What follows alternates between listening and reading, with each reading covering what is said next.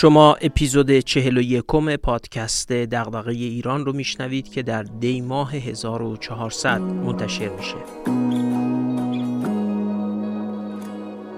من محمد فاضلی هستم و تو این پادکست از کتابا و متونی میگم که میشه از اونها مباحثی درباره توسعه و بهبود مسائل جامعه ایران رو یاد گرفت یا حداقل به سوالاتی از جنس دغدغه ایران بیشتر و بهتر فکر کرد.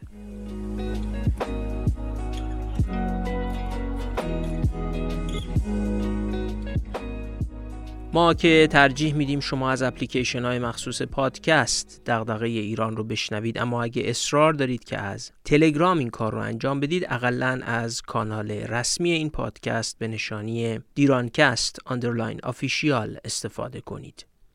اگر هم مایل باشید از ما حمایت کنید، میتونید از طریق صفحه‌مون در سایت هامی باش یا شماره حساب و کارت مخصوص پادکست این کار رو انجام بدید.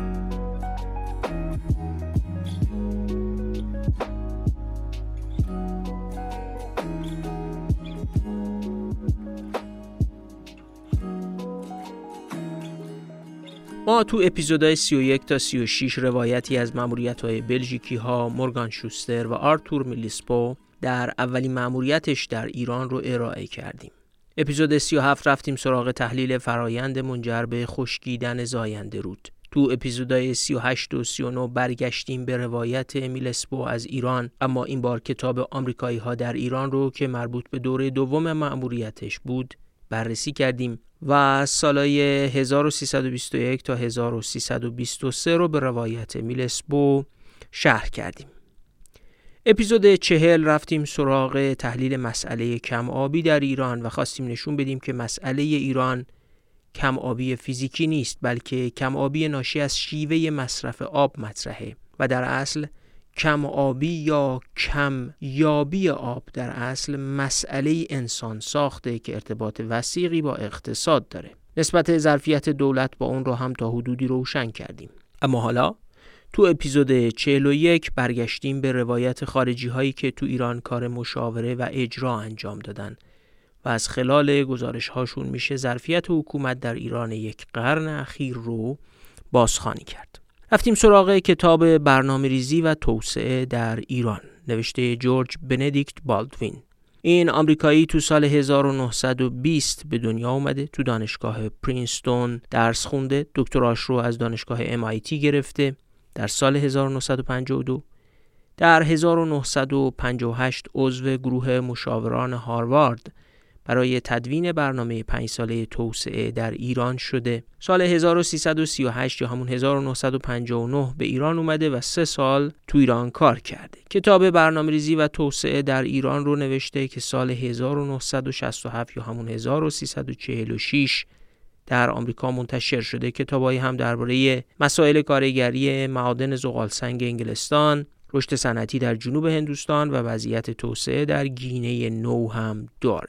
بالدوین سال 2014، یعنی درست در سالی که کتابش درباره ایران به فارسی ترجمه شد، از دنیا رفته. کتاب رو میکائیل عظیمی به فارسی ترجمه کرده و سال 1394 توسط نشر علم منتشر شده. 324 صفحه است و نسبت به کتابایی که شوستر یا آرتور میلسپو نوشتن، کتابی با جزئیات اقتصادی و فنی بیشتر و تقریباً متن تخصصی تر و نسبتاً دشوارتری داره. بالدوین سرپرست 4th گروه آمریکاییه که برای برنامه‌ریزی توسعه وارد ایران میشن. 1290 شوستر آمد. 11 سال بعد در 1301 میلسپو برای مأموریت اولش وارد ایران شد و 5 سال موند و کار کرد. دوباره 15 سال بعد میلسپو در سال 1321 وارد ایران شد و 1324 رفت. بالدوین درست 14 سال بعد از مأموریت دوم میلسپو در سال 1338 با گروه اول مشاوران هاروارد وارد ایران میشه. در واقع از 1290 تقریباً هر 15 سال یک بار یک گروه آمریکایی برای سر و سامان دادن به بخش‌های مختلف برنامه‌ریزی یا ملزومات توسعه در ایران وارد شدند.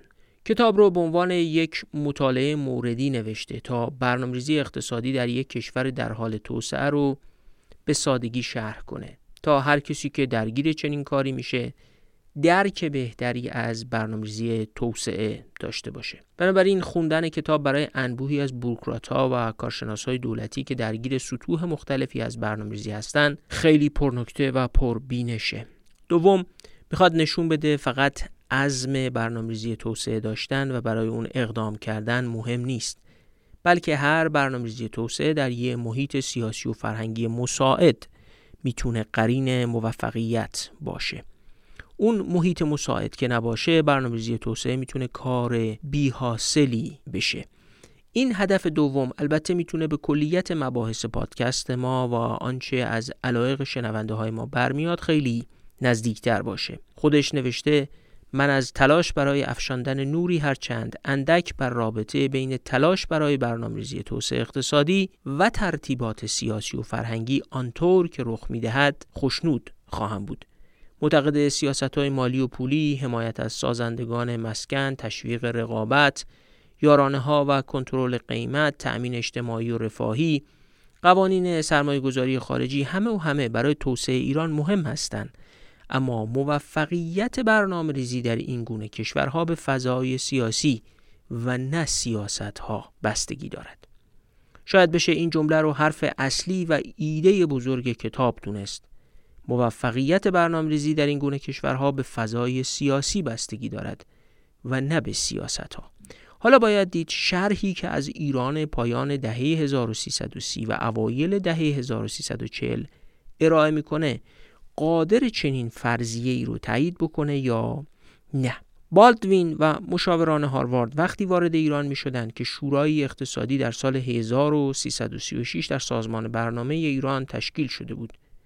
ترکیبی از مشاوران آمریکایی هم به کارشناسان اغلب فارغ التحصیل دانشگاه‌های خارجی که تو این سازمان بودن کمک می‌دادن. تجربه تشکیل چنین شورایی تو پاکستان موفق بود و انتظار می‌رفت تو ایران هم باشه.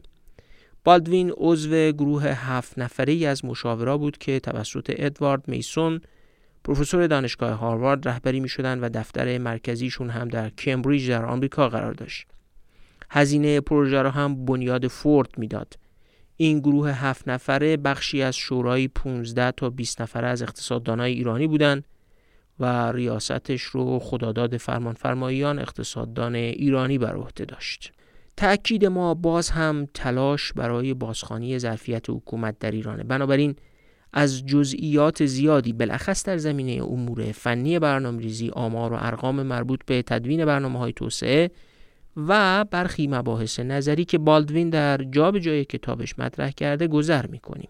پرداختن به همه اونها علاوه بر اینکه ما رو از هدفمون دور می‌کنه، شنونده رو وارد جزئیاتی درباره برنامه‌ریزی توسعه میکنه که احتمالاً جز برای معدودی از افراد متخصص جذابیتی نداره. بنابراین از همین اول میگیم که به نسبت بقیه کتابایی که تو این پادکست بررسی کردیم شرح خلاصه تری ارائه میکنیم و امیدواریم همین مقدار انگیزه‌ای باشه برای خواننده های علاقمند که نسخه اصلی کتاب رو با دقت بیشتری مطالعه کنن. خب، با این توضیحات بریم سراغ محتوای کتاب.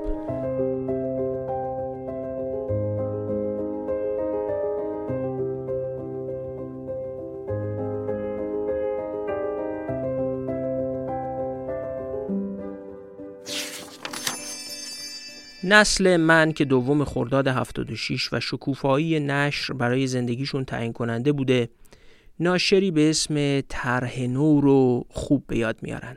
ویترین و قفسه کتابفروشی‌های میدون انقلاب با کتاب‌های طرح نو قنایی پیدا کرده بود. طرح نو که از سال 1369 کارش رو شروع کرده بود، تو اون دوران به اوج رسید و بیش از 400 عنوان کتاب منتشر کرد. فعالیتش از سال 1384 محدود شد و نهایتاً به تعلیق کامل 13 ساله انجامید. اما خبر خوب اینه که طرح نو به بازار نشر برگشته.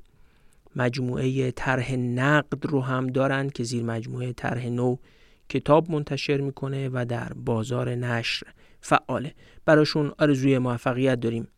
کتاب در مسیر شخصیت نوشته دیوید بروکس با ترجمه اسلان قوجانی توسط همین انتشارات طرح نو منتشر شده. کتابی تو حوزه روانشناسی و فرهنگ که به قول مترجمش گزیده‌ای از شرح حال کسانی است که راه رشد و مهار خیشتن را در پیش گرفتند و هرچند به تمامی از دام ناتوانی‌ها و وسوسه رها نشدند، در پایان عمر تا آخرین حد ممکن از شر خود رها شده بودند. یا به قول نویسندش، این کتاب میخواد به شما بگوید که چگونه برخی انسانها شخصیتی استوار برای خود ساختند. سرشت و سرنوشت افرادی که تو این کتاب سرگذشتشون بازخوانی میشه تقویت کننده این معنا و درسه که هر یک از ما میتوانیم از ناهنجاری های خودمون هنجاری به سامان بسازیم. برای تسهیل دسترسی به این کتاب لینک خرید با کد تخفیف دیران رو هم در توضیحات کست باکس و کانال تلگرام پادکست قرار دادیم. فهرست و تصاویر منتخبش رو هم در صفحه اینستاگرام برگ برگ منتشر می‌کنیم. درباره برگ برگ هم تو همین اپیزود توضیح میدم.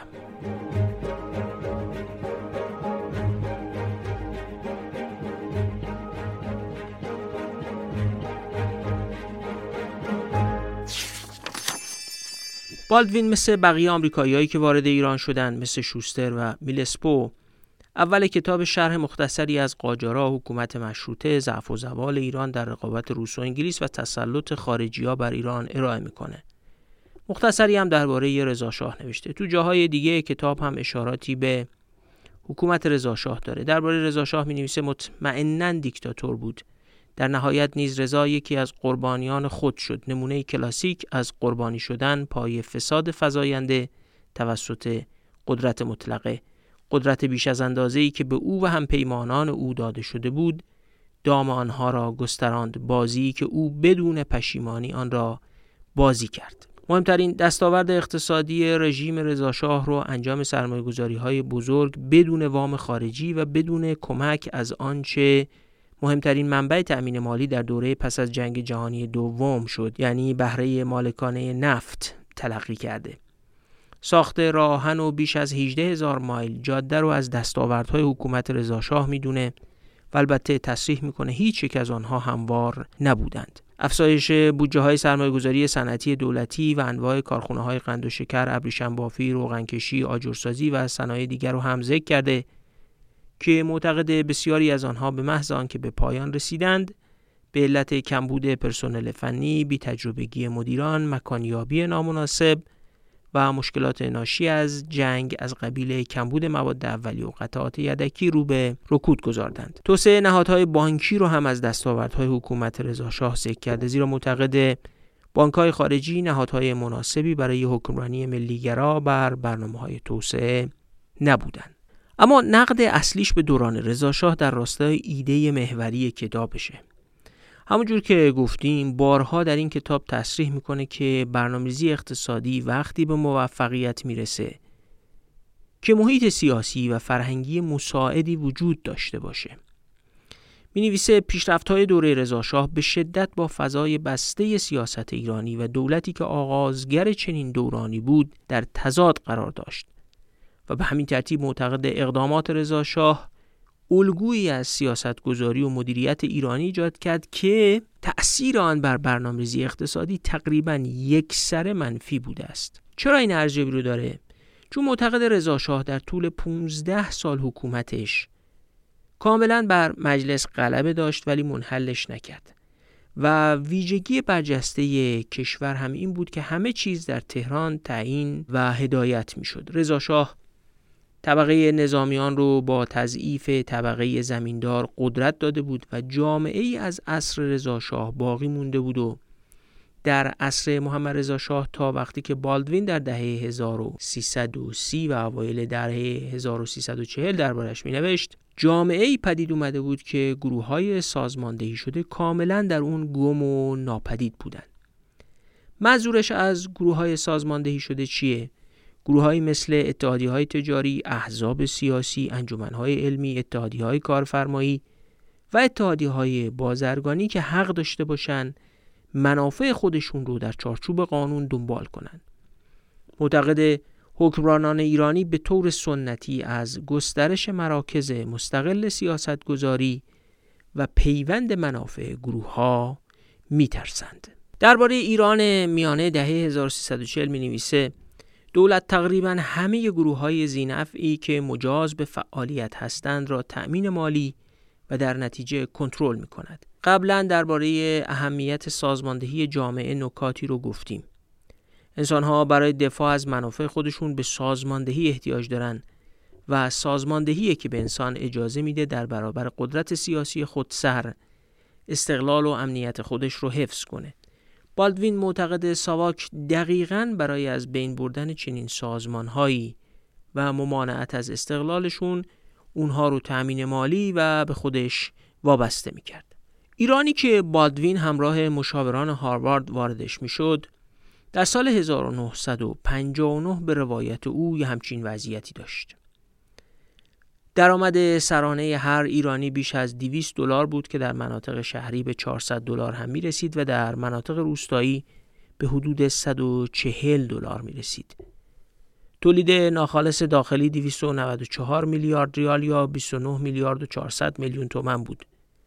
بزرگترین قلم تولید ناخالص داخلی برابر 4 میلیارد و 400 میلیون تومان و معادل 17% کل تولید ناخالص داخلی و متعلق به بخش نفت بود. جمعیت تو سال 1335 برابر 19 میلیون نفر برآورد شده بود که 13 میلیون نفرش تو روستاها و حدود 6 میلیون نفر هم تو شهرها زندگی می‌کردن.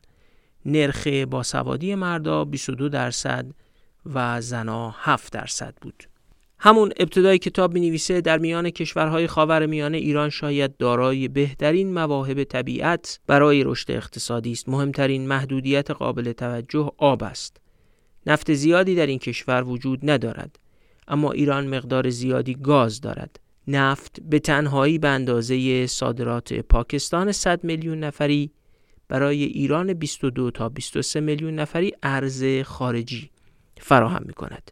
اما اگرچه نگاهش به منابع طبیعی نفت و گاز ایران مثبت بود، نگاهش به رژیم سیاسی بسیار بدبینانه است. درباره ایران اون سال‌ها، یعنی بین 1338 تا 1345 که کتابش رو نوشته، عقیده داره یک رژیم سیاسی مبهم با مهارت خود را در قدرت نگه می‌دارد، علی‌رغم مخالفت اکثریت نسل تحصیل کرده و جوان و علی‌رغم پیشبینی‌های مداوم از سقوط قریب الوقوع و حتمی. فساد زیادی در زندگی عمومی وجود دارد، در همه سطوح. بی‌ثباتی مزمن نشان از حفظ چنین قدرت سیاسی است. یه نکته درباره اثر اجتماعی فساد گفته که ارزش جامعه شناختی بسیار زیادی داره. میگه مهمترین اثر فساد هزینه زیادش برای اقتصاد نیست، بلکه تا اونجایی که به ظرفیت کشور برای برنامه‌ریزی مربوط میشه، مهمترین اثر وضعیت فسادآلود اینه که برداشت، توقع و انتظار مردم برای اختلاس و فساد سبب میشه قضاوت مردم درباره پروژه ها منحرف بشه و فشارهایی از سوی افکار عمومی شکل میگیره که تصمیم گیری آزادانه و درست رو با مشکل مواجه میکنه. هر کاری که میخواد شروع بشه، مردم با بدگمانی میگن دیگه چه بخوری شروع کردن. انجام هر کار درستی در سایه بی‌اعتمادی ناشی از این فساد با مشکل مواجه میشه. ما بارها تو این پادکست گفتیم که ایجاد نظام مالیاتی کارآمد، منصفانه، شفاف و عادلانه از ضروریات ظرفیت حکومت و توسعه است. اما بالدوین معتقده در ایران اون روز در فقدان اجماع و اعتمادی بین مالیات دهنده و مامورین مالیات، دو طرف علیه هم اقدامات تخریبی، پنهانکاری و رفتار غیرعقلانی انجام میدادند. این همون خسارت اجتماعی عظیمیه که فساد به بار میاره، رفتاری که امروز هم با توجه به سطح بی‌اعتمادی در جامعه ایران کاملا محتمله. تو چنین فضایی معنا و مفهوم وجود دولت که برای خدمتی کارا، محترمانه و بدون دردسرهای غیر ضروری به عموم است، ضعیف می شود. یعنی در اصل آن چیزی که بالدوین میگه فساد چنان بی‌اعتمادی به بار میاره که مفهوم دولت رو زائل میکنه. در اصل از نظر بالدوین بزرگترین خسارتی که استبداد و فساد به جامعه میزنه مبالغ مالی هدر رفته بر اثر فساد نیست، بلکه اساساً مفهوم دولت تضعیف میشه و دولت به مجموعه‌ای از قواعد دست و پاگیر خلاصه میشه که مردم آمادن برای رها شدن از اونها رشوه بدن و وضعیت بی‌اعتمادی رو بدتر کنن. این نوع نگاهش به عواقب فساد و بی‌اعتمادی به بالدوین توانایی داده چیزی رو در سال 1345 پیش بینی کنه که واقعاً به وقوع هم میپیونده. نوشته در سالهای اخیر اجماعی در حال شکل گیری است که بنیان قدرت سیاسی فعلی دیگر دارای مشروعیت نیست و امروز این موضوع که چه چیزی درست و منصفانه است بسیاری از مردم را به خود مشغول کرده است. این اجماع به طور مشخص منفی است و خود را به شکل بیزاری نسل جوان از سیاست، بی‌اعتنایی فراگیر به دولت و اعتراضها به ویژه توسط دانشجویان علیه رژیم نشان می‌دهد.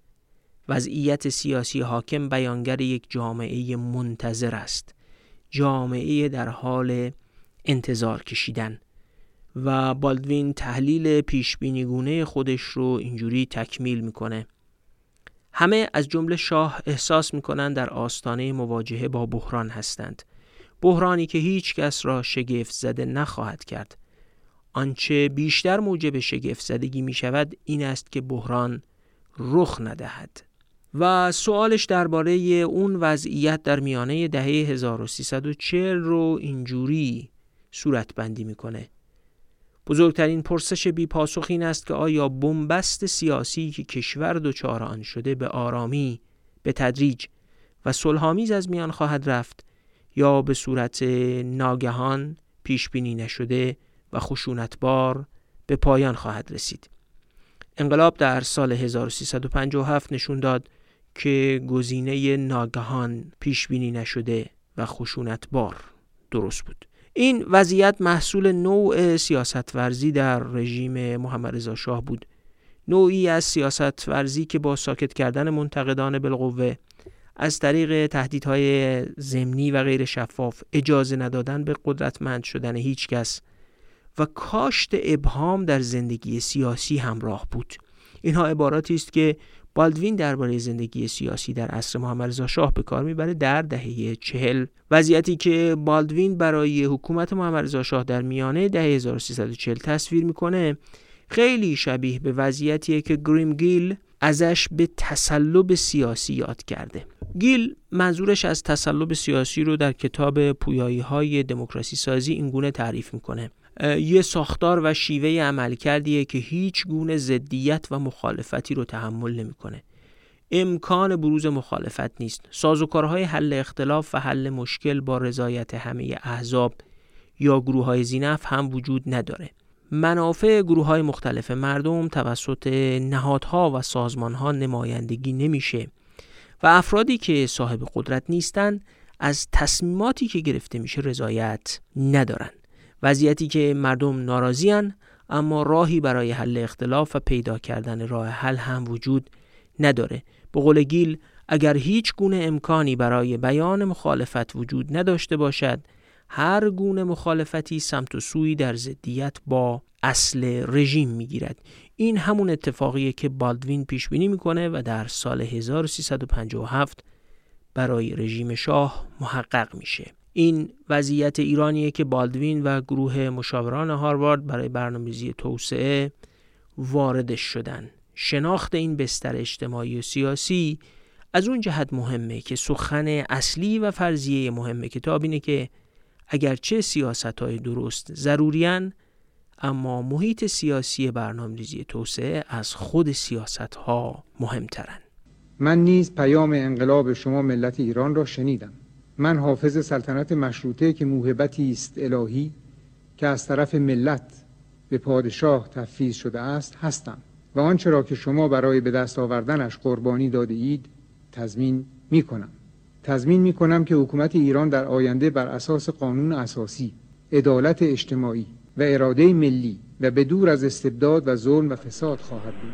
گروه مشاوران هاروارد برای برنامه‌ریزی توسعه وارد ایران شده بود. خب باید ابتدا معانی واژه‌هایی که بالدوین به کار میبره رو بدونیم. برنامه‌ریزی اقتصادی از نظر بالدوین یعنی تحلیل جایی که کل اقتصاد باید برود و اینکه چجوری باید برود و به اونجا برسه، این میشه معنای برنامه‌ریزی اقتصادی.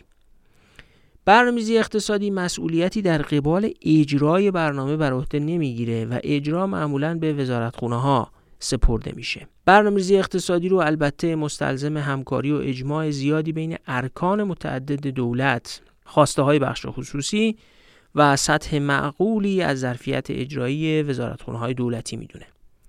خیلی تعریف مهمیه. خوب دقت کنیم که برنامه‌ریزی اقتصادی چه عناصری داره. 1. همکاری و اجماع بسیار زیاد بین ارکان متعدد دولت. 2. همکاری و اجماع در خصوص خواسته‌های بخش خصوصی. و 3. سطح معقولی از ظرفیت‌های اجرایی در وزارتخانه‌های دولتی. خب سوالی میشه، حالا اگه این سه ویژگی وجود نداشته باشه چی؟ اینجاست که دولت ممکنه یه نهاد تخصصی مستقل از سایر ارکان دولت ایجاد کنه که کار برنامه‌ریزی رو انجام بده. این همون فلسفه ی تشکیل سازمان برنامه در ایران از نظر بالدوینه. ابتدا سازمان برنامه در سال 1327 برای اجرای پروژه‌هایی که سیستم دولتی ناکارآمد و فاسد وزارتخونه‌ها نمیتونستن اجرا کنن ایجاد شد. بالدوین معتقد برنامه‌ریزی و سازمان برنامه اهدافی نبودند که در اثر خواست و فشار خارجیان به ایران تحمیل شده باشند. برخی بلخص تو سالهای بعد از انقلاب این سازمان رو محصول فشار آمریکایی‌ها دونستن، اما بالدوین معتقد آغاز این فرایند کاملا ایرانی بود. تخریب‌های جنگ جهانی دوم، تورم سنگین، از کار افتادن بسیاری از صنایعی که از دوره رضاشاه باقی مونده بودند، ناکام موندن برنامه میلسپو در دور دومش برای اینکه مالیه ایران رو سامان بده، همه اینها زمینه‌های مساعد ایجاد کرده بود که نخبگان ایرانی به فکر یه سازمانی برای پیشبرد توسعه باشن. شورای عالی اقتصاد در سال 1324 هم نتونسته بود کار جدی صورت بده. ابوالحسن ابتهاج مدیر عامل بانک ملی به وزیر مالیه خبر داده بود که کشور به یه برنامه توسعه نیاز داره و ابتهاج خودش کمیته این کار رو در بانک ملی تشکیل داده. البته پیشنویس برنامه تو سال 1325 توسط کمیسیون تهیه پیشنویس برنامه توسعه در دولت قوام هم تصویب شد و همین پیشنویس 3 سال بعد تبدیل شد به قانون برنامه 7 ساله اول توسعه ایران. بنابراین نقطه آغاز سازمان برنامه احساس نیازی بود که نخبگان ایرانی مثل ابوالحسن ابتهاج داشتند. اما البته این سازمان تحت تأثیر بانک جهانی، سفارت آمریکا، 2 تا بنگاه مشاور آمریکایی و یه شهروند آمریکایی به اسم ماکس وستون ثورنبرگ هم قرار میگیره. ابتهاج سعی داشت یه وام 250 میلیون دلاری از بانک جهانی امروزی که اون موقع اسمش چیز دیگه بود بگیره. اما بانک روشن کرده بود که فقط به پروژه‌هایی وام میده که صحت طراحیشون در مطالعات فنی متخصصان اثبات شده باشه. بالدوین نوشته این واقعه نخستین مورد از امری است که تا امروز به طور تصادفی به مهمترین تأثیر بر برنامه‌ریزی در ایران تبدیل شده است، بدین ترتیب که نظام ساخت و ساز الزامات ارزیابی پروژه‌های بزرگ را برای تأمین نظر وام دهندگان خارجی رعایت کرده است. این هسته همون چیزیه که به نظام فنی و اجرایی کشور مشهور شد. بالدوین نوشته نویسندگان برنامه سال 1325 از همه جهات با محدودیت‌های ظرفیت جذب دولت در ایران مواجه بودند. کمیسیون مربوط به بررسی این کار اعلام کرده بود که تزلزل در وظیفه شناسی کارکنان دولت، سست شدن نظم و قواعد و فقدان مسئولیت پذیری شخصی موانع بنیادینی برای اجرای هر برنامه‌ای در ایران هستند و به صراحت اعلام کرده بودند که هیچ برنامه بلند مدتی نمیتواند نهایی شده و به اجرا درآید مگر آنکه تلاشی قاطع برای سازماندهی مجدد و بنیادین خدمات دولتی به عمل آید. جالب نیست؟ سال 1325، 40 سال بعد از انقلاب مشروطه و 20 سال بعد از نوسازی رضاشاه، کماکان هر برنامه‌ریزی احساس می‌کرد که با این دستگاه دولت هیچ برنامه توسعه قابل اجرا نیست. تلخ‌تر اینه که بالدوین می‌نویسه در سال 1339 یعنی 15 سال بعد از وقتی که نویسندگان پیشنویس برنامه توسعه چنین اظهار نظری کردند، نسل جدید برنامه‌ریزی توسعه در ایران هم همین حرفا رو خطاب به کابینه گفتن. یعنی گفتن تا وقتی که سازماندهی دولت و اصلاحات اداری در دولت انجام نشه هیچ برنامه توسعه قابل اجرا نیست. چرا اینو نوشتن 15 سال بعد؟ چون به قول بالدوین هیچ پیشرفت قابل ملاحظه‌ای در سطح مدیریت بخش عمومی در 15 سال مداخله رقم نخورده بود. یعنی نه تنها تو 15 سال دوره حکومت رضاشاه اون ظرفیت‌ها در دستگاه دولت ایجاد نشده بود، بلکه بین 1324 تا 1339 هم باز اون اصلاحات در ساختار اداری صورت نگرفته بود. کمیسیون تهیه پیشنویس برنامه در سال 1325 پیشنهاد میکنه که هیئت عالی برنامه تشکیل بشه. این هیئت عالی برنامه و برنامهش به پیشنهاد قوام باید به تصویب مجلس میرسید. قوام در اون موقع نخست وزیر قدرتمند ایران محسوب میشد. قوام چه چیزی از تصویب این شورا و برنامه تو مجلس در نظر داشت؟ هدفش این بود هیچ وزیر مالیه‌ای و هیچ نخست وزیری قادر نباشد در آینده برنامه را مطابق میل خود تغییر دهد. دنبال این بود که برنامه ثبات پیدا کنه، هی دولت به دولت عوض نشه، خصوصا اینکه در اون دوران دولت‌ها در بازه‌های زمانی بسیار کوتاه مدتی تغییر می‌کردن. این سنتی که برنامه توسعه در ایران امروز، حالا صرف نظر از خوب یا بد بودن سنت برنامه‌نویسی، میره و در مجلس تصویب میشه، مثل 6 برنامه‌ای که تا حالا بعد از انقلاب در مجلس تصویب شده از همون موقع باقی مونده. اما جالب اینه که آرزوی قوام هیچ وقت محقق نشد. دولت‌ها بخشایی از برنامه رو اجرا میکنن، بخشش هم اجرا نمیکنن. عملاً هم میزان اجرای برنامه‌ها به حدود 35% متوقف میشه و اساساً یه سوال مهم اینه برنامه‌ای که فقط 35% اجرا میشه به چه درد میخوره؟ برداشت از برنامه تو اون مقطع این بود که فهرستی از پروژه ها تهیه بشه، از بین اونها تعدادی انتخاب بشن و برای اجرای اونها برنامه‌ای تدوین بشه. کم تجربیگی برنامه‌ریزی ایرانی سبب شد قراردادی با شرکت بین‌المللی موریسون-نادسن منعقد بشه تا بررسی پروژه ها رو اونها هدایت کنن. این گروه هم تا تیر 1328 گزارش های خودش رو تحویل میده و 3 برنامه با اندازه های مختلف که بزرگترینش 1.4 میلیارد دلار با 234 تا پروژه بود و کمترینش 260 میلیون دلار با 24 تا پروژه رو در بر می گرفت تحویل دادن. مشرف نفیسی یکی از اعضای هیئت عالی برنامه گزارشی نوشت که مبنای قانون برنامه 7 ساله اول شد و اصول تشکیل سازمان برنامه رو هم در بر می گرفت. 5 اصلی که مشرف نفیسی لحاظ کرده بود اینا بودن: 1. کارگزار توسعه که همون قرار بود سازمان برنامه باشه باید مستقل بوده و در برابر بی‌ثباتی‌های مزمن دولت و سیاست‌های آن محفوظ باشد. 2. برای اطمینان از استقلال کارگزار توسعه این نهاد دارای استقلال اداری و مالی خواهد بود و برای تضمین استقلال مالی این نهاد دارای حساب ویژه خود در بانک ملی خواهد بود. 3. کارگزاران توسعه نباید دارای قدرت اجرایی باشند. این نهاد نباید به دولتی درون دولت تبدیل شود، بلکه باید مطالعه کند، مشاوره دهد، برنامه‌ریزی کند، هدایت کند، هماهنگ کند و نظارت کند. 4. اجرای برنامه باید بر عهده وزارتخانه‌ها یا دیگر ارگان‌های معمول دولتی جدای از کارگزار توسعه باشند. یعنی قرار نبود تو گزارشی که نفیسی نوشت سازمان برنامه خودش بشه مجری. و 5. سازمان داخلی کارگزار توسعه به معنای گسترده و وسیع طراحی می‌شود. کارگزار توسعه باید از مقررات معمول دولتی و قوانین مزایده و مناقصه، حقوق و دستمزد و مانند اینها استثنا باشد. این نهاد باید دارای مقررات ویژه خود باشد. اینا در اصل تبدیل شدن به اون اصولی که سازمان برنامه ایران رو تشکیل میدادن.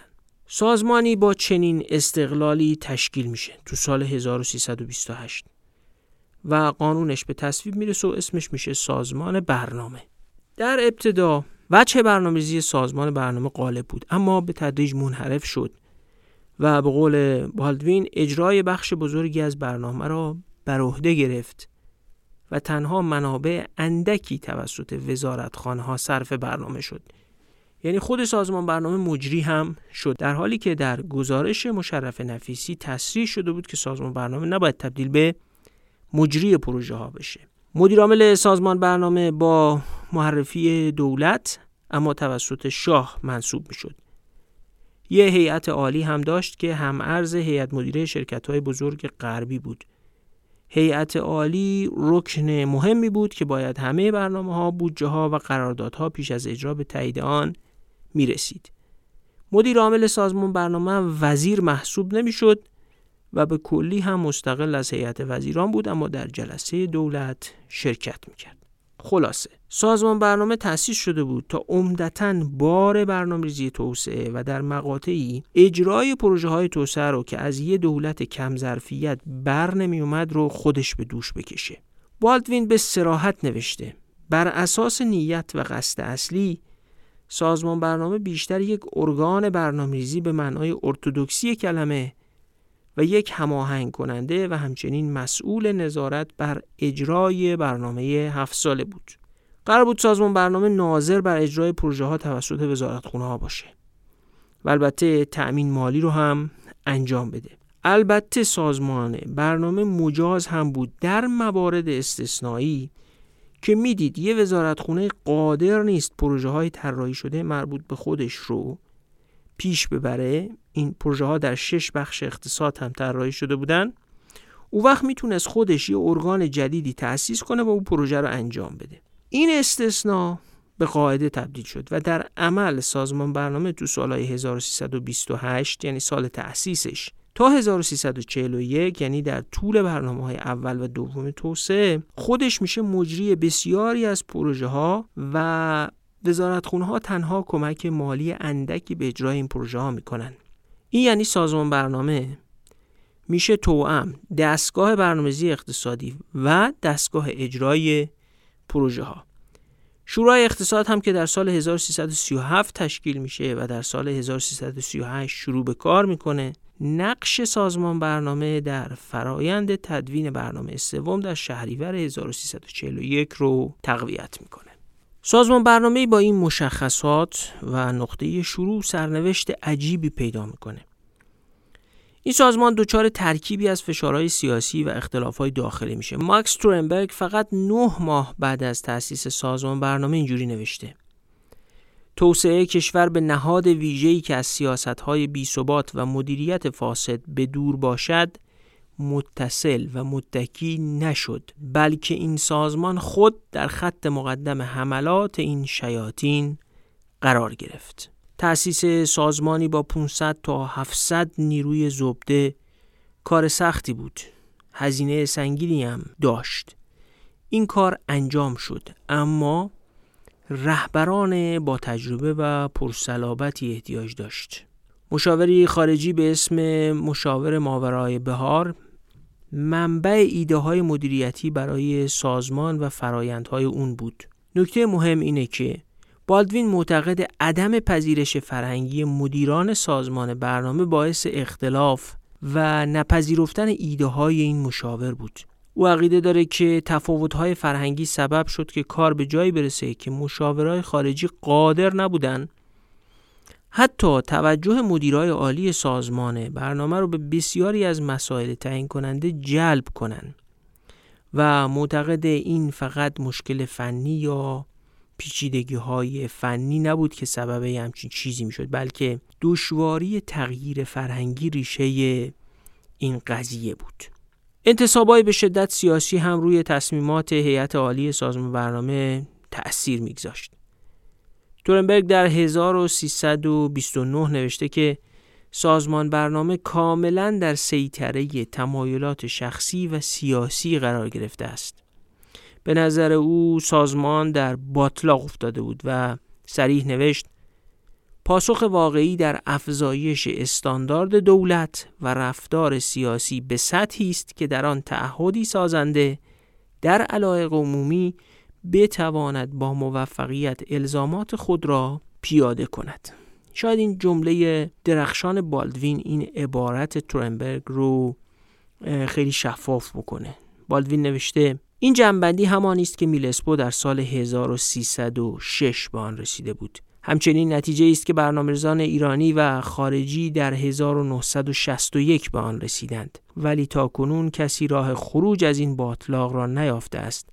به اندازه کافی روشن است که افزایش استانداردهای مدیریت عمومی در ایران در صدر اولویت‌ها قرار دارد، پیش شرطی که هر چیز دیگری به آن نیازمند است. دقت کنید، از زمان میلسپو یا خیلی قبل‌تر هر تحلیلگری در نهایت به اینجا رسیده که وقتی استانداردهای اداره عمومی یا همون کیفیات نظام اداری و دستگاه اداره حکومت با کمک اصلاحات نظام اداری ارتقا پیدا نکرده و بالاخص در بخش نیروی انسانی اصلاحی رخ نداده، اجرای برنامه ناممکنه. البته بالدوین معتقد تشکیل یک سازمان برنامه‌ای که به قدر کافی از حوزه گلالود سیاست و مدیریت ایران جدا باشه امکان پذیر بود، اما منوط به داشتن مدیریت قوی و رهبری غیر سیاسی. این همون جایی است که گیر مهم کار وجود داره. یه سازمانی با 500 تا 700 نیروی نخبه تشکیل شده بود، هزینه سنگینی هم داشت، اما رهبران با تجربه‌ای و با صلابتی و مستقلی نداشت.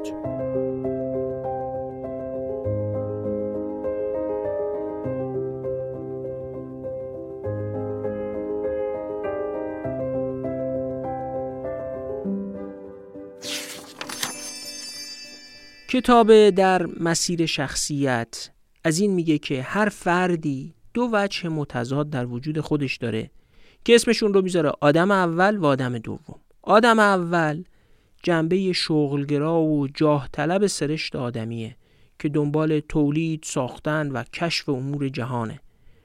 آدم دوم اما درونیه و دوست داره ویژگی‌های شخصیتی خوبی رو در درون خودش ایجاد کنه. میخواد دوست داشته باشه، به دیگران خدمت کنه، از حقیقت متعالی تبعیت کنه و میخواد علت وجودش در جهان رو بشناسه. به قول بروکس، شعار آدم دوم اینه: احسان، عشق و رستگاری. کتاب در مسیر شخصیت درباره ساختن آدم دومه. بگذارید یه عبارت ازش بخونم.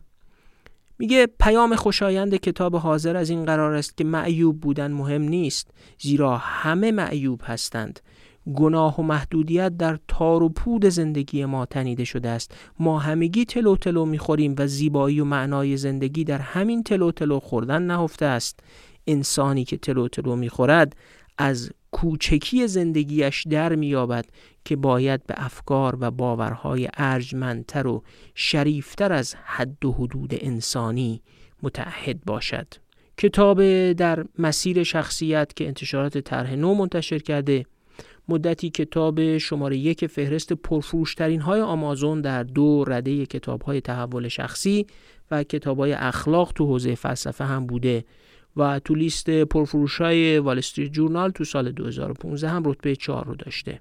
برای تسهیل دسترسی به این کتاب لینک خرید با کد تخفیف دیران رو هم در توضیحات کست باکس و کانال تلگرام پادکست قرار دادیم. فهرست و تصاویر منتخبش هم تو صفحه اینستاگرام برگ برگ هست.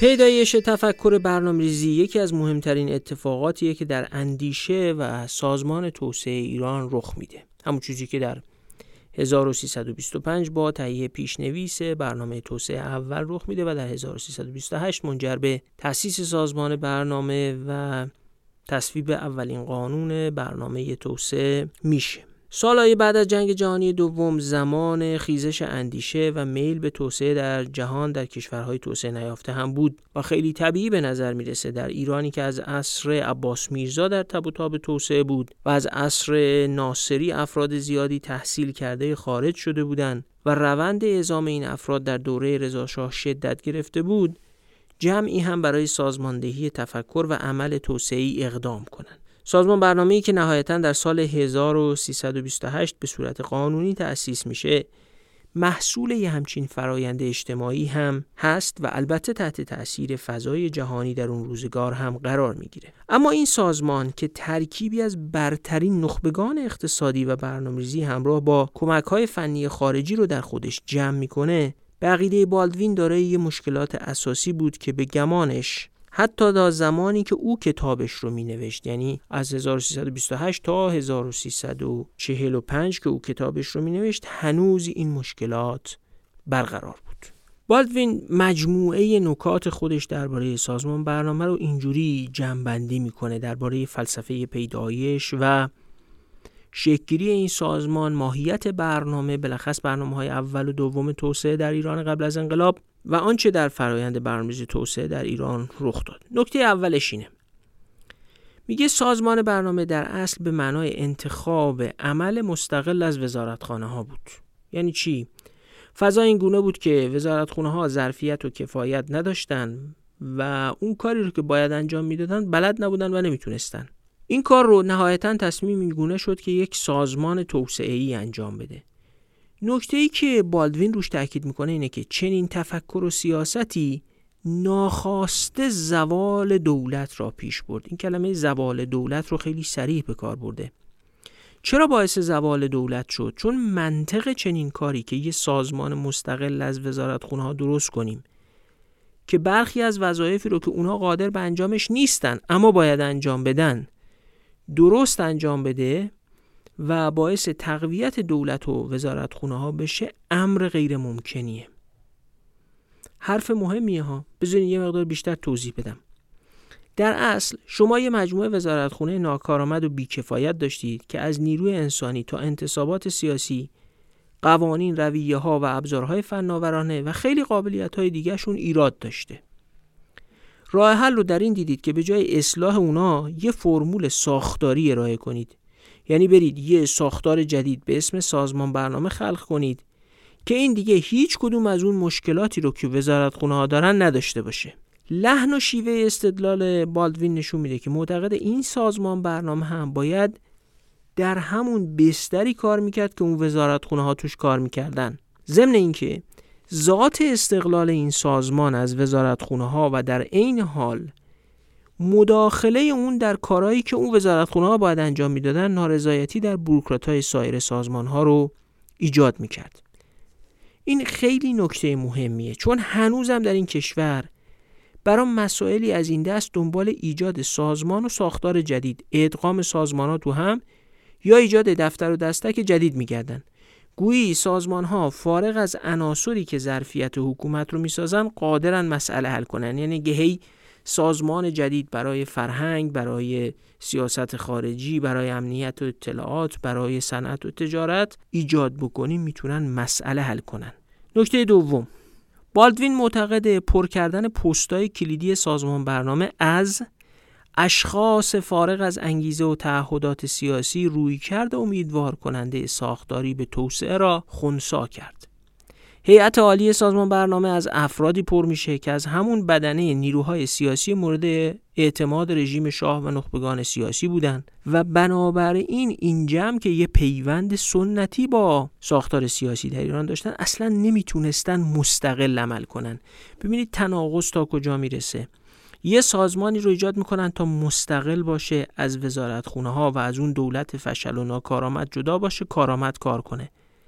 بعد میان همون نخبگان سیاسی وابسته به همون سیستم رو میذارن در رأس این سازمان و بنابراین اون استقلالش رو که روی کاغذ مد نظر دارن در عمل نابود میکنن. نکته سومی که بالدوین به عنوان نقصان کار سازمان برنامه ذکر میکنه اینه که در برنامه‌ریزی همیشه این سوال مهم وجود داره که اگه دارید مقادیر زیادی از منابع رو هزینه می‌کنید، آیا ظرفیت هزینه کردن درست این منابع رو دارید یا ندارید؟ آیا عقل این که تشخیص داده بشه با این منابع باید چه کاری صورت بگیره و بر اجرای اون کارا چگونه نظارت بشه وجود داره یا نه؟ منابع هدر میره. او معتقده که چنین ظرفیتی اصلا وجود نداشت و به همین دلیل هم صریح نوشته نمیتوان مخارج بیهوده زیادی که صرفاً برای نشان دادن شکوه و عظمت بوده را توجیه کرد. خرج کردن برای نشان دادن شکوه و عظمت بدون اینکه توجیه توسعه‌ای واقعی داشته باشه در ساختار برنامه‌ریزی توسعه ایران و بسیاری از کشورهای دیگه پدیده رایجیه. وقتی ظرفیت حکومت وجود نداشته باشه، یعنی همون عقل تصمیم گیری نباشه تا پروژه‌های درست و با شیوه های درست انتخاب بشن، چنین وضعیتی هم ناگزیر پدید میاد. نکته چهارمی که کتاب بالدوین برش تأکید میکنه اینه که سازمان برنامه از فرایندهای مدیریت و کنترل معمول در سازمانهای مدرن دنیا برخوردار نبود. اینا فرآیندهایی هستند که به گفته او مشاورای خارجی و وام دهنده ها از کشورهای طرف همکاریشون انتظار دارن، اما مدیرای سازمان برنامه که عمدهشون متعلق بودن به همون قشر سنتی نخبگان سیاسی دوره پهلوی، به لحاظ فرهنگی یا به لحاظ رویه‌هایی که بهش عادت داشتن پذیرش اونها رو نداشتن. نکته پنجم تعارضیه که بین مشاورای خارجی و مدیران ایرانی وجود داشته. میگه البته این رنجش ها و استکاکایی که بینشون پدید میومد اصلا ماهیت شخصی و مقطعی نداشت، خیلی ریشه‌ای تر بود و گیرندگان مشورت یعنی طرفای ایرانی فقط این استکاکا رو تحمل می‌کردن. این استکاکا ناشی از کجا بود؟ کار برنامه‌ریزی و توسعه انجام دادن، خیلی ملزومات و ملاحظات از نظر تفاوت رویکردها و روش‌ها و گرایش‌های فرهنگی آدم‌های درگیر این کار داره. این یکی از اون عواملیه که کپی کردن کاری رو از روی دست کشورهای دیگه و انجامش توی ساختار و بافت فرهنگ دیگر رو ناممکن یا بسیار دشوار میکنه و در نهایت به یه تقلید بی اثر تقلیل میده. خب او معتقده که حداقل مدیران سنتی ایرانی در سازمان برنامه به شکل ریشه‌ای با اون فرایندها و روش‌هایی که مشاورای خارجی میگفتن سازگاری نداشتن. نکته ششمی که بالدوین ذکر کرده و خیلی اهمیت داره اینه که آرزوی استقلال از سیاست‌ها و دیوان سالاری دولت همه چیز بود به جز یک انتخاب شفاف و روشن. در اصل یعنی چی که به وزارتخونه‌ها گفته بشه شما که ظرفیت انجام این کارایی رو که ضروری انجام بشه ندارید، پس برید کنار، یه سازمان جدید میاد جایتون کار انجام میده. پس این وزارتخونه‌ها باید چه می‌کردن؟ اگه کاری که ضروری بود خودشون انجام بدن و انجام نمیدادن، پس باید چی کار میکردن؟ خصوصا که بالاخره اینا کارمند و دفتر و دستک داشتن، باید بودجه میگرفتن و باقی میموندن. خب این کار جدیدی که باید بابتش بودجه میگرفتن چی بود؟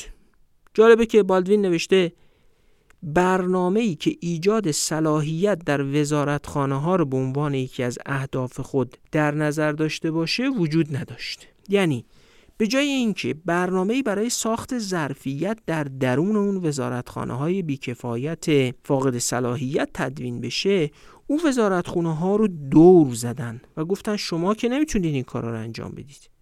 پس یه سازمان توسعه‌ای مستقل میاد، پروژه‌ها رو انتخاب میکنه، خودش هم نظارت میکنه و انجام میده. علیرغم اینکه گفتیم در گزارش مشرف نفیسی اومده بود که این سازمان نباید اجرایی بشه بلکه فقط باید برنامه‌ریزی کنه.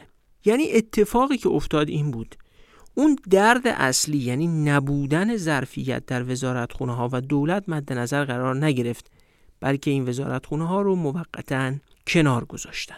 نکته هفتم نیروی انسانی، توان اجرایی، سازمان تصمیم گیری و در یک کلام ظرفیت تصمیم سازی و تصمیم گیری توی مناطق بیرون از تهران وجود نداشت. وقتی وضع دولت و وزارتخونه‌ها تو تهران اونی بود که گفته شد، خب تکلیف سازمان اداری و ظرفیت‌هاش در استان‌ها و شهرستان‌ها روشن بود. نهادهای تصمیم ساز منطقه‌ای وجود خارجی نداشتن و بدتر از اون دولت هم تمایلی به ایجاد چنین نهادهایی نداشت. هنوز هم در مقابل تمرکز زدایی و دادن اختیارات به سازمان‌های محلی در ایران مخالفت میشه. همه چیز از تهران تصمیم گیری میشد و تا زمان برنامه سوم توسعه اصلا به این موضوع پرداخته نشد. این در حالی بود که شرکت ماورای بهار به عنوان مشاور خارجی بر تأسیس دفاتر برنامه‌ریزی منطقه‌ای و تمرکززدایی تاکید داشت. نمیشد برای یک کشوری که عرض و طولش اندازه ایرانه، از یه نقطه تو تهران بدون داده‌های کافی و بدون لحاظ کردن شرایط اجتماعی، سیاسی، فرهنگی و قدرت‌های محلی و نظر نخبگان محلی برنامه‌ریزی کرد. نکته هشتم ناظر بر بررسی و مطالعه است. این دوتا گاهی اوقات به جای هم به کار میرن، بررسی و مطالعه تفاوت خیلی ظریف و مهمی دارن. بررسی برای تهیه فهرست کلی پروژه ها و هزینه ها صورت میگیره، اما منظور از مطالعه یعنی ارزیابی دقیق هر یک از پروژه ها از منظر ارزیابی موشکافانه مسائل فنی و ارزیابی دقیق اقتصادی. البته خب در عصری که بالدوین مینوشت هنوز سخنی از ارزیابی محیط زیستی یا ارزیابی اجتماعی برای پروژه ها به صورت جدی مطرح نبود. حتی در خود امریکا هم قانونی که ارزیابی تأثیر محیط زیستی و اجتماعی پروژه ها رو الزامی میکرد، قانونی تحت عنوان NEPA، در 1970 تصویب شد. بنابراین در اون موقع طبیعی بود که در ایران هم بحثی از ارزیابی محیط زیستی یا اجتماعی به شکل امروز وجود نداشته باشه. خب این مطالعات وقتی هم که سازمان برنامه شروع کرد قادر نبود که بی‌طرفی رو در مورد اونها حفظ بکنه و تحت تأثیر فشارهای سیاسی یا فشارهای اجتماعی قرار نگیره و بنابراین برای هدایت مطالعات هم متکی شدن به مشاورای خارجی. پس یه مشکل اساسی این بود که برنامه اول و دوم توسعه اساساً فهرستی از پروژه های توسعه‌ای بودن که باید ساخته می شدن و سازمان برنامه ظرفیت کافی برای مطالعه اونها رو هم نداشت و طبیعی بود که در این شرایط و با اون محیط سیاسی و فرهنگی که در ایران حاکم بود، بخش قابل توجهی از این پروژه ها و منابعی که صرفشون می شد تبدیل می شدن پروژه هایی برای نشان دادن شکوه و عظمت که بالدوین قبلا اون رو نقد کرد. نکته مهم دیگه این بود که برنامه توسعه در اوایل تأسیس سازمان برنامه فقط یه وظیفه هزینه کرد و تخصیص برای پروژه های مشخصی بود که سازمان برنامه باید اونها رو هدایت میکرد و برخیشون هم باید اجرا میکرد و اساساً چیزی درباره سایر اهداف معین برای کشور یا اقداماتی که باید بقیه اجزای دولت یا بخش خصوصی انجام میدادن یا برای بخش خصوصی انجام میشد تا کشور توسعه پیدا کنه رو در بر نمی گرفت. به قول بالدوین مجموعه اغلب مهندسی که خودشون پروژه ها رو پیشنهاد داده بودن، مسئول تایید همون پروژه ها هم بودن و سیاستمدارایی هم بودن که این پروژه هایی رو که اون مهندسا تایید کرده بودن و پیشنهاد داده بودن تایید میکردن. گفتیم که بخش مطالعاتش هم ضعیف بود. بخش عمده درآمد نفت هم برای تامین مالی همین پروژه ها در اختیار سازمان برنامه قرار می گرفت. بنابراین برنامه جامعی که کل کشور و شاخصهای متعدد توسعه‌ای رو در بر بگیره وجود خارجی نداشت در برنامه اول و دوم و از برنامه سوم بود که حرکت به سمت تدوین برنامه جامع برای توسعه ایران شروع شد.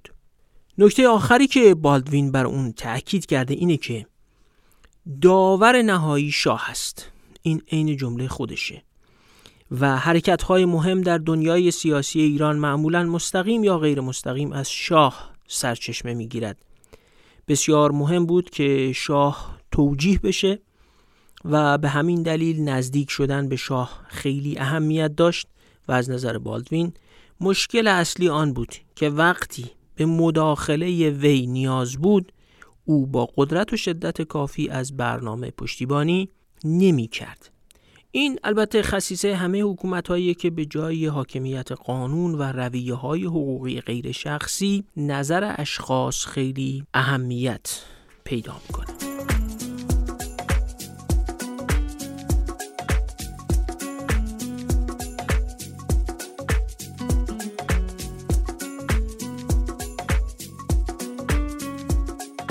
ما تو این پادکست کتاب معرفی میکنیم و بهتر دیدیم که کار معرفی کتاب رو فراتر ببریم و زمینه‌ای برای معرفی بیشتر و ساده‌تر کتاب به علاقمنداش ایجاد کنیم. برای همین یه کانال تلگرامی و یه صفحه در اینستاگرام ایجاد کردیم به اسم برگ برگ. برگ برگ همون تورقه، یعنی کتاب رو خیلی خلاصه با انتشار تصویری از جلدش و صفحات فهرستش و چند صفحه منتخبش با یه شرح کوتاه تو اینستاگرام منتشر میکنیم. در تلگرام البته شرح مفصلتری برای کتاب معمولاً بین 500 تا 1500 کلمه قرار میدیم. اگر هم ناشری مایل باشه لینک خرید کتاب رو در اختیار ما قرار بده تا خواننده های برگ برگ بتونن از طریق اون به کتاب دسترسی داشته باشن. لینک کتاب رو هم تو تلگرام قرار میدیم یا توی اینستاگرام استوری میکنیم. هدفمون اینه که یواش یواش صفحه اختصاصی و کانال اختصاصی معرفی کتاب ایجاد کنیم. شما را هم دعوت میکنیم که عضو بشید و در این مسیر کمک کنید. آدرسش هم هست برگ برگ. برگ رو اگه بخواین انگلیسی بنویسین با BARG می نویسن. حالا اون G آخرش رو 2 تا G قرار بدین میشه برگ با 2 تا G و یه برگ دوم با 2 تا G. البته لینکش برای تلگرام و اینستاگرام رو تو توضیحات کست باکس و تلگرام گذاشتیم.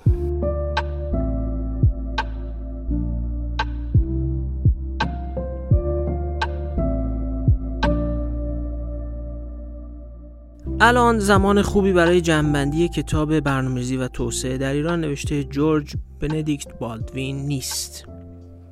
ما تا اینجا فقط 20% این کتاب رو بیان کردیم. 20%ی که البته برای شناخت نگاه نویسنده و تاریخچه برنامه‌ریزی در ایران اهمیت داره. اما خوبه به چند نکته در راستای مباحث کلی خودمون تو این پادکست ذیل مفهوم ظرفیت حکومت اشاره کنیم. نکته اول، بالدوین میگه سازمان برنامه تشکیل شد تا جانشین وزارتخونه‌هایی بشه که ظرفیت یا به قول او صلاحیت و کفایت نداشتن که کارهای توسعه رو انجام بدن. اما خودش هم تصریح میکنه که این برنامه توسعه هیچ طرحی برای توانمندسازی همون وزارتخونه‌ها نداشت. به صراحت هم میگه که بدون این توانمندسازی توسعه تو باطلاق دستگاه دولت فرو میرفت. این ظرفیت وقتی تو وزارتخونه ها نبود به طریق اولا در مناطق و استان ها هم وجود نداشت و بنابراین برنامه‌ریزی متمرکز به گزینه ناچار و در این حال ناکارآمدی هم تبدیل میشد که از تهران برای کل کشور تصمیم گیری و برنامه‌ریزی میشد. نکته دوم، ظرفیت ساختن خیلی فراتر از ایجاد ساختار و سازمان و دستگاه اداری به شکل ساختمون و استخدام نیرو انسانیه. به همین خاطره که از نظر بالدوین سازمان برنامه هم در نهایت حداقل در دهه اولی که او ارزیابیش میکنه سازمان موفقی به حساب نمیاد. هرچند در برخی موارد هم نوشته که این سازمان بی اثر هم نبود. ببینید نقد کردن این سازمان و فرایند اجراش به معنای اینکه او بی اثر بوده نیست. اما سازمان برنامه از نگاه بالدوین به اون سازمان توسعه‌ای اثربخشی که مد نظر نخبگان ایرانی بود تا یک جهشی در توسعه در ایران ایجاد کنه هم تبدیل نشد. دلایلش رو هم کم و بیش توضیح داد و ما هم شرح دادیم. سازمان برنامه نتونست مشکل کار میان بخشی رو حل کنه. من قبلا درباره کار میان بخشی تو همین پادکست توضیح دادم. یادتون هست میلسپو میگفت هر نامه‌ای که مربوط به کاری در ارتباط با وزارتخونه‌های دیگه بود تو وزارت مالیه به جایی نمی‌رسید و همون جا بود که ما درباره اهمیت کار میان بخشی توضیح دادیم. سازمان برنامه در اصل از سامان دادن امر میان بخشی فرار کرد و سعی شد یه سازمان مستقل از بقیه دولت برای پیشبرد توسعه ایجاد بشه که حداقل بر اساس ارزیابی بالدوین به اون چیزی که مد نظر مشاورای خارجی، بانک جهانی یا نخبگان ایرانی بود نرسید. نکته آخر جنبندیمون اینه که ساختن ظرفیت حکومت گزینه ناگزیره. هیچ برنامه‌ریزی توسعه‌ای نمیتونه بر شانه‌های یک حکومت، دستگاه اداری و دولت بی‌ظرفیت بنا بشه.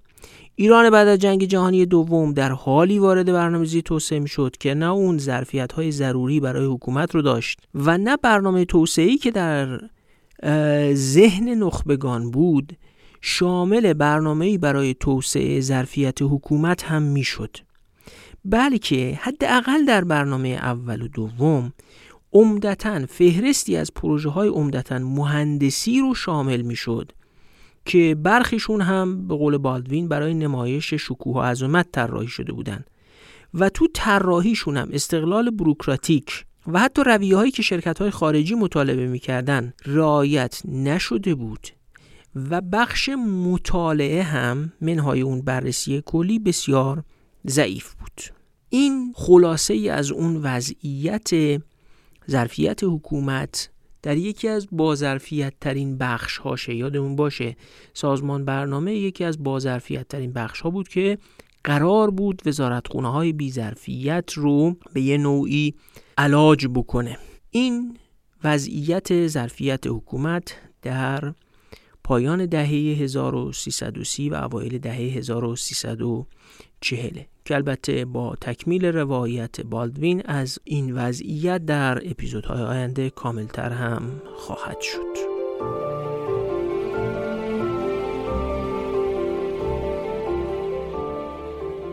این اولین اپیزود ماست که در دیماه 1400 منتشر میشه. 20 دیماه یک سالگی پادکست دغدغه ایرانه و اپیزود 43 ما انشالله دقیقاً در روز 20 دیماه منتشر میشه.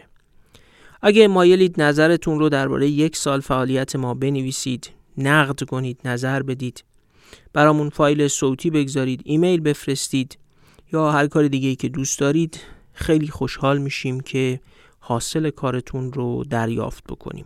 غیر از اینکه خوشحالیم که در فضای بیم و امید درباره اینکه آیا میتونیم کارمون رو جلو ببریم یا نه به یک سالگی رسیدیم و بیش از 40 اپیزود رو منتشر میکنیم. خیلی خوشحال میشیم اگر نظرتون رو درباره این تلاش یک ساله ما، آنچه رو که دوست داشتید و آنچه رو که دوست نداشتید، ضعف و قوت کارمون و عمدتاً ضعف‌ها بنویسید و برامون بفرستید.